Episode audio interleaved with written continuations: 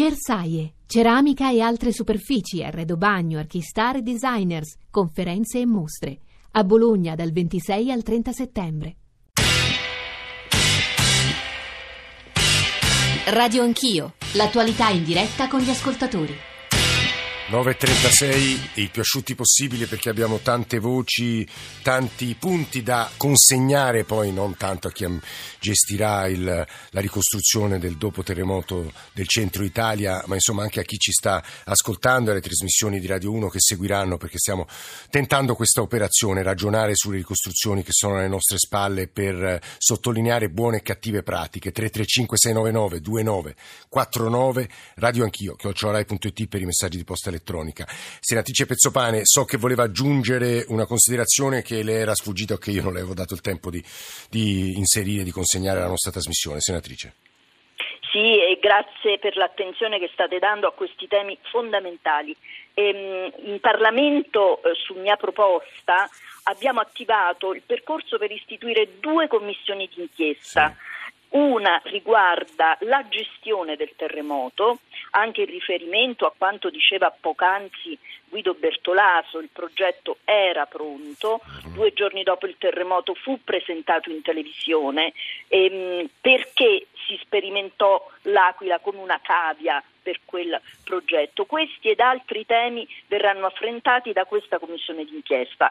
Poi ho presentato una legge per un'altra commissione d'inchiesta, quella che riguarda le responsabilità politiche sul comportamento della commissione Grandi Rischi. In questi giorni c'è anche un procedimento. Sì. Bertolaso aveva annunciato di ehm, rinunciare non, alla prescrizione, sì, c'era... la prescrizione e invece pare che non rinuncia. Quindi sono temi caldi e su cui il Paese dovrà sapere la verità e speriamo che lo potrà fare anche grazie a queste commissioni d'inchiesta. Mm, Stefania Pezzopane, grazie per questo suo intervento. C'erano molti messaggi sms che arrivano dall'Abruzzo, eh, dall'Aquila, dal cratere. Eh, mi dispiace se stamane stiamo cercando di dare, rifornire più informazioni possibili, non riesco a dare, non riusciamo a dare corso a tutto quello che ci state scrivendo, ma senz'altro proveremo un paio almeno a leggerlo, a farle intervenire direttamente. Volevamo però farvi ascoltare altre voci che riguardano l'altro luogo eh, tristemente simbolico del terremoto del 6 aprile 2009, cioè a Onna, in cui persero la vita 40 persone. Nicola Amadori è andata eh, anche lì e ha raccolto una testimonianza che credo sia molto utile di nuovo per eh, comporre un quadro il più articolato possibile. Radio Anch'io. Sette anni sotto le e penso ne passeranno altrettanti prima che vedremo risorgere il borgo. Carlo è un abitante di Onna, lo incontriamo all'ingresso del paese. Il silenzio di questo borgo cancellato dal sisma viene interrotto solo dai suoni di una ricostruzione appena iniziata. Questo è stato prima, il primo aggregato che è partito per la ricostruzione. Ce sono degli aggregati perché le case erano una attaccata all'altra praticamente, formavano come degli isolati, ogni isolato un aggregato. Qui hanno demolito e adesso cominciano la ricostruzione. Carlo ci indica un cantiere. I lavori sono iniziati circa un anno fa, ci spiega. Sono case private accanto alla chiesa di San Pietro Apostolo, andata distrutta con la scossa del 6 aprile del 2009 e ora ricostruita interamente grazie alla donazione di 3 milioni di euro da parte della Germania. Tedeschi anche i finanziamenti stanziati per gli unici altri due edifici risorti nel borgo, Casa Onna, sede della Proloco e del centro anziani, e la Casa della Cultura. Per il resto, macerie ovunque. Sono stati gli unici che hanno hanno promesso e hanno mantenuto. Come frazione sono partite mh, Onna, Tempera e Pagari come priorità. Ma anche qui a Onna, per esempio, hanno diviso in zone. Partirà la prima zona che è tutto intorno alla chiesa, e poi ripartirà l'altra zona in fondo. Questo è un altro aggregato in ricostruzione. Tra le viuzze deserte e, e i resti di edifici invasi da erbacce si intravedono dei cartelli, una scritta rossa, come era bella Onna, un codice a barre e la mappa del paese e un tour virtuale nel borgo che non c'è più. Questa era una villa molto bella del conte Zuppelli, era molto bella questa qua. Era una fra le due case più antiche di Onna. Quello è il famoso punto chiamato il Pinnirone, dove praticamente fino a prima del terremoto eh, si svolgeva un po' la vita di sera. Ora la vita si svolge accanto alla vecchia Onna, nei cosiddetti MAP, 94 casette costruite nel giro di 5 mesi dalla provincia di Trento e i fondi della Croce Rossa. Sono abbastanza confortevole perché sono di tre tipologie, sono quelle con una stanza da letto, quelle con due e quelle con tre stanze da letto. il villaggio è messo bene, ehm, forse il più bel villaggio di MAP che c'è nella, nella zona tra, tra, noi e Villa Sant'Angelo, quelli fatti meglio, sistemati meglio, so che ognuno tende ad andarsene a casa propria, insomma in effetti. Ma lo spirito di comunità qui si è mantenuto? Beh sì, si è mantenuto lo spirito della comunità, in effetti noi già dall'inizio abbiamo imposto di non essere dispersi perché eh, si parlava di progetto case, quindi piccoli centri e noi abbiamo puntato i piedi. I 260 abitanti di Onna ora sono tutti lì in quello spazio che racchiude le casette colorate, i giardini recintati, il parco giochi e la chiesa in legno. Lasciamo il paese camminando lungo la strada che si affaccia sul villaggio ad accompagnarci una lunga serie di pannelli fotografici. E queste sono le foto del di Onna Antica, Onna come era prima. E questi sono brani del, del libro di Giustino Parisse, come era bella la, la mia Onna.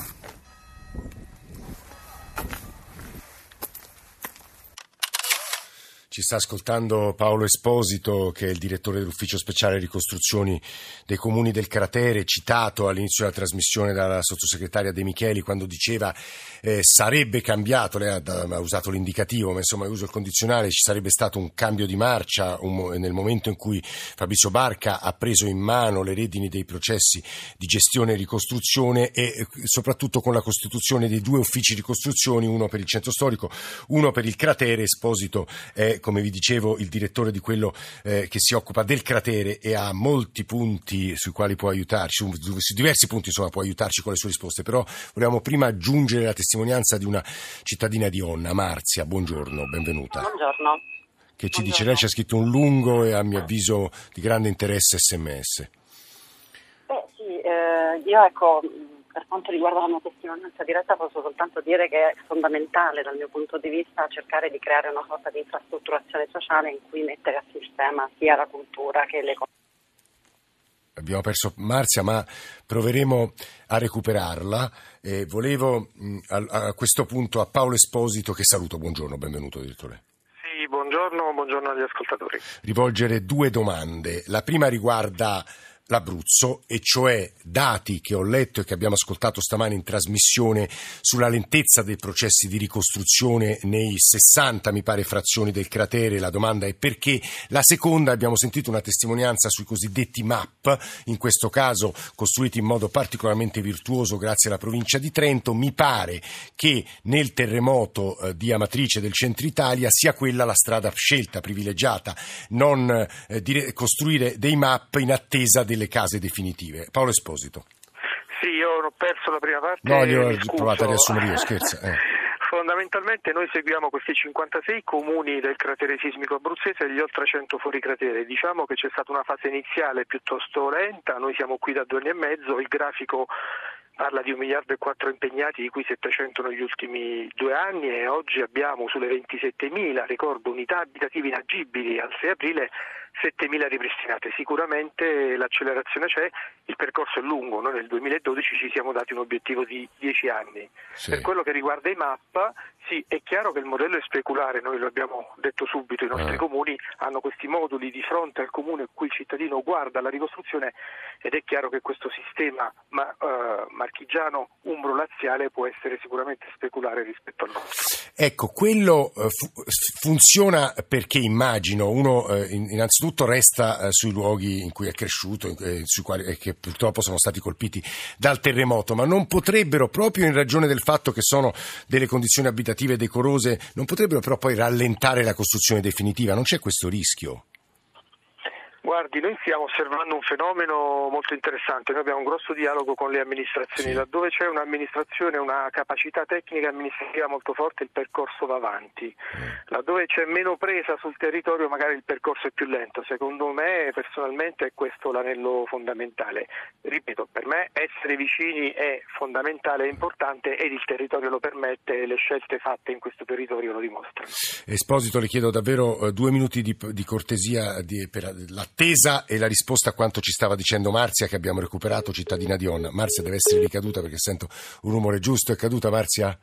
Eh, peccato. Eh, Paolo Esposito ci sta ascoltando anche Mario Centofanti. Mario Centofanti insegna restauro architettonico all'Università dell'Aquila, ha lavorato moltissimo sul restauro e la ricostruzione dei centri storici, ha anche scritto molto su questo. Professore, benvenuto e buongiorno.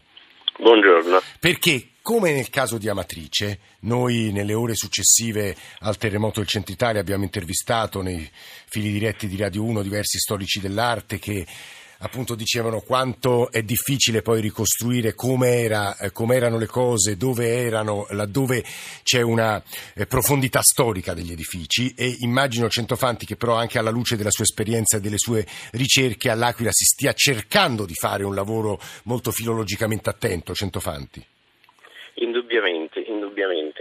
Eh, devo dire che ehm, eh, la, eh, dicevo, sia dal punto di vista della ricostruzione pubblica che di quella privata. Del resto sono state eh, date anche delle indicazioni di carattere normativo per quanto riguarda le modalità di intervento eh, sulle, sulla edilizia storica e, e peraltro ci sono stati processi paralleli che hanno distinto gli edifici eh, diciamo, sottoposti a, a tutela dal, dagli altri e quindi eh, con eh, percorsi differenziati ma legati diciamo, sostanzialmente da un unico eh, indirizzo progettuale che fosse eh, profondamente rispettoso della persistenza anche dal punto di vista dell'apparecchiatura costruttiva e dei materiali eh, da utilizzare assolutamente compatibili con la persistenza. Quindi dicevo questi criteri ehm, sono stati eh, indicati e vengono sistematicamente eh, adottati. Devo dire che nel caso del, della ricostruzione all'Aquila eh, c'è stata una, ehm, introdotta una novità eh, eh, diciamo normativa importante che ehm, ha riguardato la eh, considerazione di valore paesaggistico dell'insieme dei centri storici, per cui ehm, si è potuto attribuire una maggiorazione equivalente a quella degli edifici cosiddetti sì. vincolati, cioè sottoposti a tutela, e quindi avere una disponibilità economica maggiore uh, uh, per poter intervenire con modalità eh, opportune secondo i principi del restauro. Professore, c'è una domanda che pongono gli ascoltatori e sì. che le giro, ma è possibile ricostruire, dicevo, eh, ribadisco, filologicamente in modo attento edifici storici con criteri antisismici?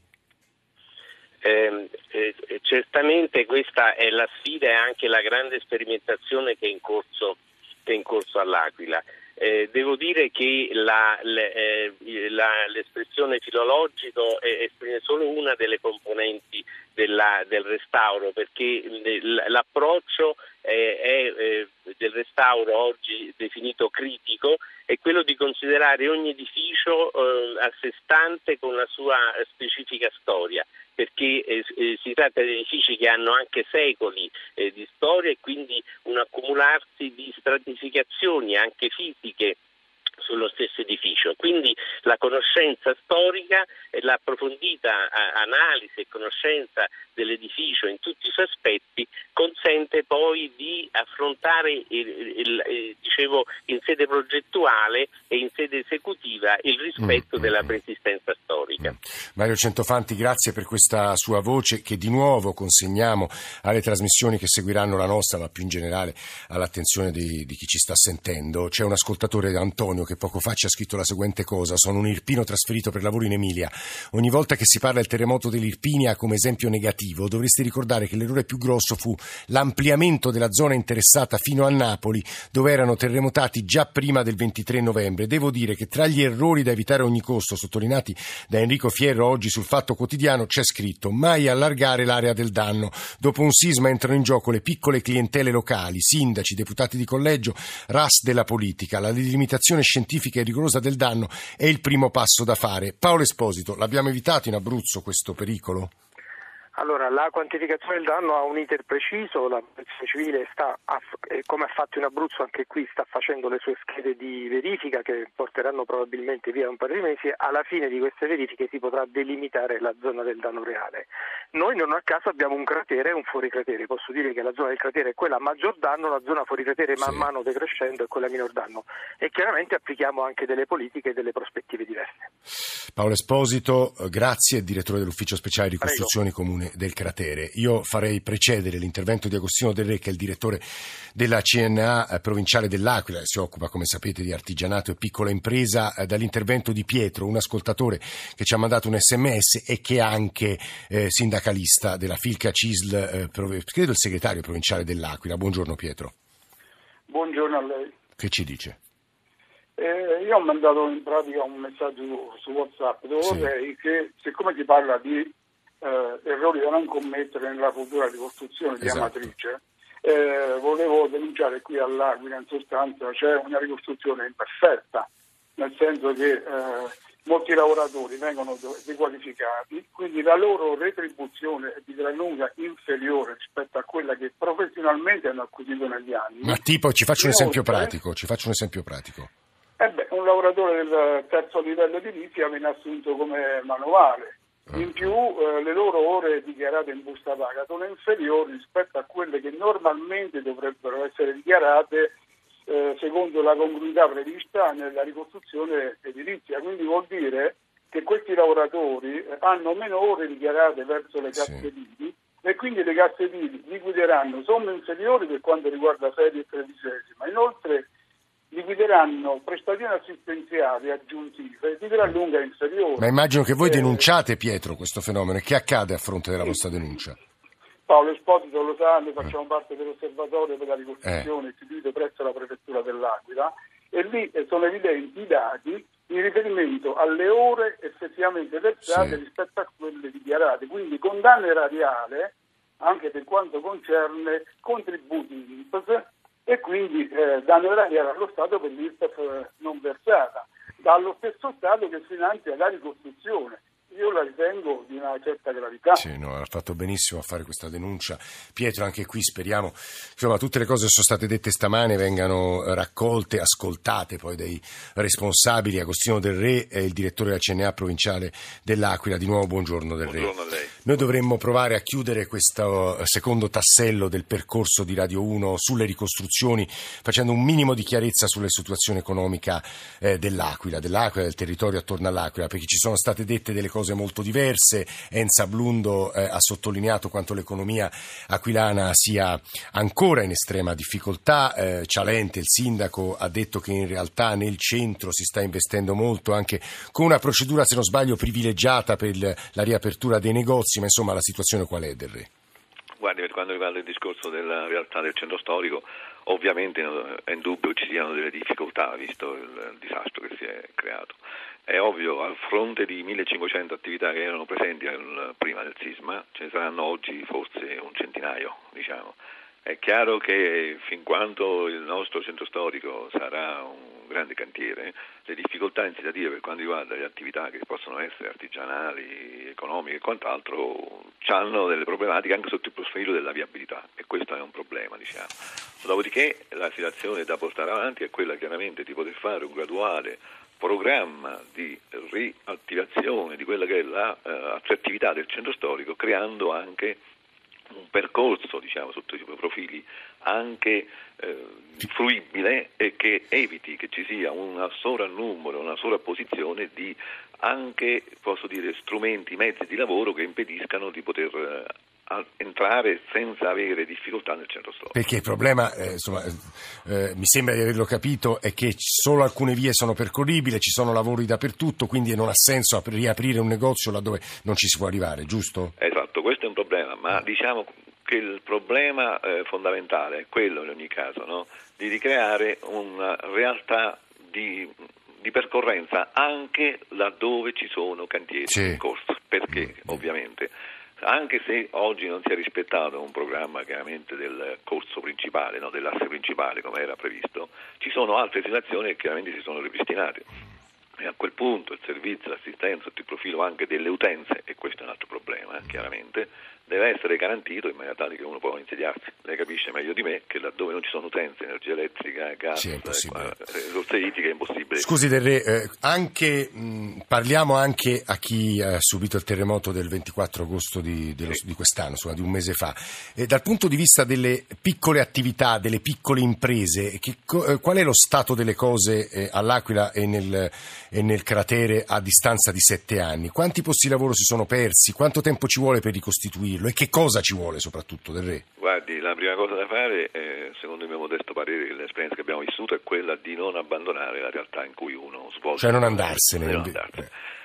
Creare delle aree, come io avevo suggerito a suo tempo, delle aree di prossimità nel, eh, diciamo, nel, nel disastro, nella zona sismica, nella zona danneggiata e non allontanarle eccessivamente in zone anche eh, oltre periferia di 10-12 km, che poi si perde quella che è la realtà di poter creare anche per le persone punti di riferimento anche rivedete corretti, ma nell'immediata diciamo, pertinenza, collegamento di aree libere nei confronti, non so, la matrice eh, ci sono stato, la conosco abbastanza bene, però ovviamente ora non saprei cosa suggerire, dove collocarsi, perché ovviamente Certo. non conosco bene l'entità di tutto quello che è il danno. È chiaro che all'Aquila, anziché creare e andarsi a localizzare in eh, capannoni, edifici a 10-12 chilometri, anche in deroga giustamente a norme tecniche, abbandonando quelle che possono essere le aree vicine, limitrofe, adicenti alle mura della città è stato un danno, è stato, anche perché in quel danno chiaramente si è verificato anche un discorso diciamo, di eccessivo costo economico, perché le spiego, molti, molte attività esistenti al, Sì. centro storico erano anche proprietari delle mura Sì. e molti di questi avevano mutui in corso.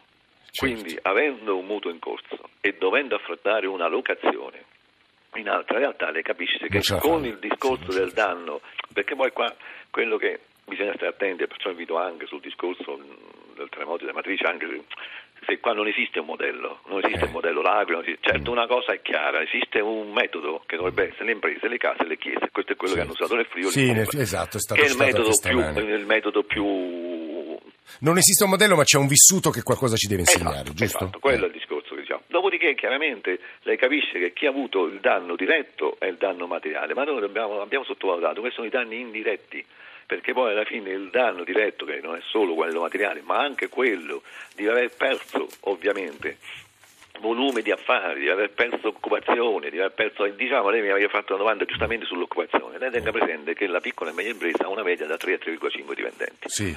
consideri circa 1500 attività che ne Eh. hanno riattivate 200-300, conta per questo fatto ci saranno stati 2000-3000 minimo posti di lavoro nell'ambito della piccola e media impresa che sono andati persi o perlomeno che sono in attesa di poter riavere la possibilità. Ma è chiaro che oggi a sei anni abbondanti, che sono 2800, io l'ho contati, 2825 giorni Eh. dal 6 aprile, insomma penso che chiaramente le, le realtà economiche dell'Aquila stanno dando, hanno dato prova di come ci può stare un attaccamento a una realtà che Questa- questo è un passaggio, una sottolineatura secondo me molto importante eh, per la quale ringraziamo molto Agostino Del Re, direttore della CNA provinciale dell'Aquila. Un ascoltatore ci domanda eh, le differenze tra le ricostruzioni all'Aquila e le ricostruzioni in Giappone. Su questo c'è, devo dire, un passaggio di grandissimo interesse in quel pezzo che segnalavo dei tre architetti su Repubblica di oggi, non ho il tempo di riassumervelo. Era il secondo tassello del percorso di Radio 1 eh, preparativo del filo diretto, dello speciale, dell'approfondimento di domattina 10.40. Gianmarco Trevisi al microfono, stamane alla parte tecnica Daniele Di Noia, Claudio Magnaterra, Fulvio Cellini e poi la squadra di Radio Anch'io,